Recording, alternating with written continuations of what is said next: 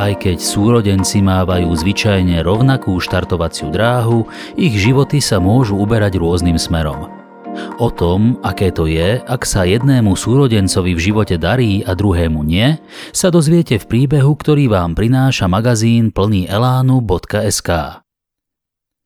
Keby som sa mal opísať tromi slovami, určite by som použil výrazy pracovitý, vytrvalý, svedomitý. K pracovitosti ma viedol od malička otec. So sestrou Mirkou nás vychovával sám. Žili sme dlhé roky z ruky do úst. Otec vyrábal nábytok, len ako si odberateľov nemal. Vždy mi kládol na srdce, že treba ísť za svojím cieľom, pomaly a nevzdať sa. Otcovi sa napokon na staré kolená začalo trocha dariť, ale dlho si bohatstvo neužil. Dedil som ja so sestrou. Ja som akurát doštátnicoval a mal som veľké podnikateľské plány. Ak by sme predali otcov byt a rozdelili sa, bol by to skvelý štart pre mňa, ale sestra by si nové bývanie za tú sumu nezaobstarala. Bola tehotná a jej partner nezamestnaný. Napokon som sa so sestrou dohodol, že byt ostane jej. Na oplátku sa ona zriekne dedičstva z otcových účtov. Bola to síce oveľa menšia čiastka, ale v hotovosti. Mne to umožnilo splniť si môj sen s podnikaním. Obaja sme z tejto situácie získali. Aj keď moje začiatky neboli ľahké, s mojou bíčou povahou som preskákal všetky polená, ktoré mi hádzali pod nohy neprajníci. Môjmu obchodu sa darilo, mohol som svoje aktivity ďalej rozvíjať. Z úspechu mala veľkú radosť aj moja sestra, v tom čase na materskej, ale už bez partnera. Cítil som ako svoju povinnosť sa o ňu a o neter postarať. Veď podnikať z ničoho som mohol začať aj práve vďaka Mirke.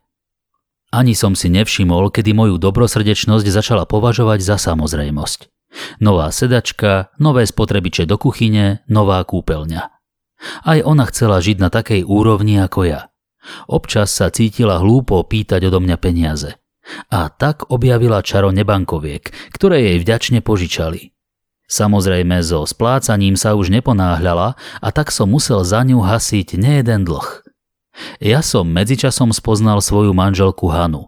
Vzali sme sa a narodila sa nám Erika.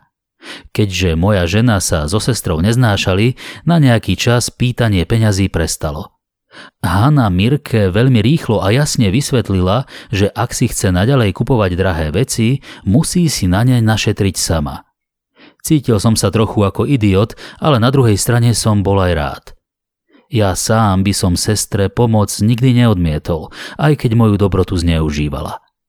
Sestre som síce naďalej z času na čas peniaze poslal, ale len na sviatok, alebo keď už bolo naozaj zle a hrozila jej exekúcia.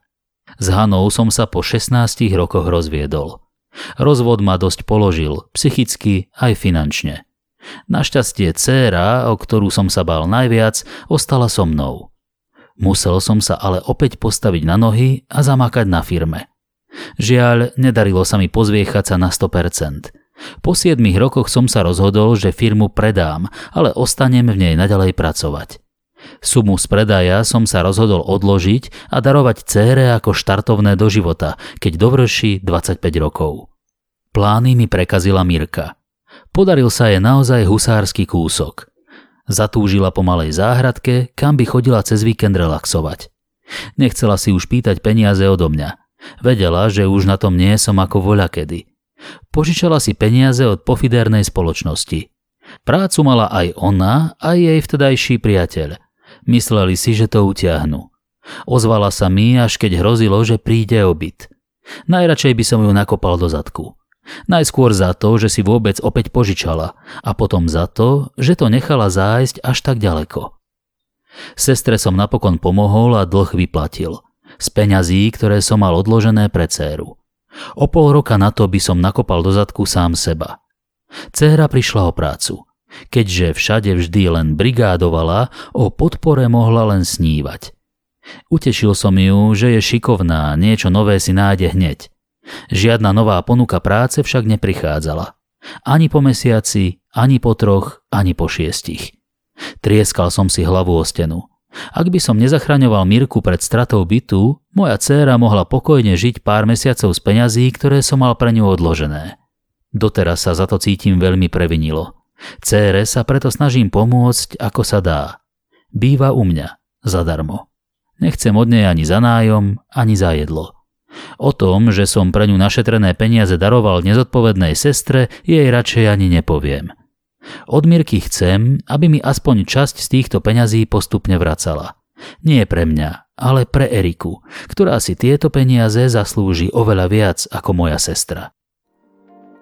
Ak sa vám tento príbeh páčil, nezabudnite nám dať follow na Spotify, päť hviezdičiek v Apple Podcasts alebo palec hore na YouTube. Ešte viac pútavých príbehov, ale aj receptov, rozhovorov i zaujímavých článkov si prečítate na webe plný elánu bodka es ká.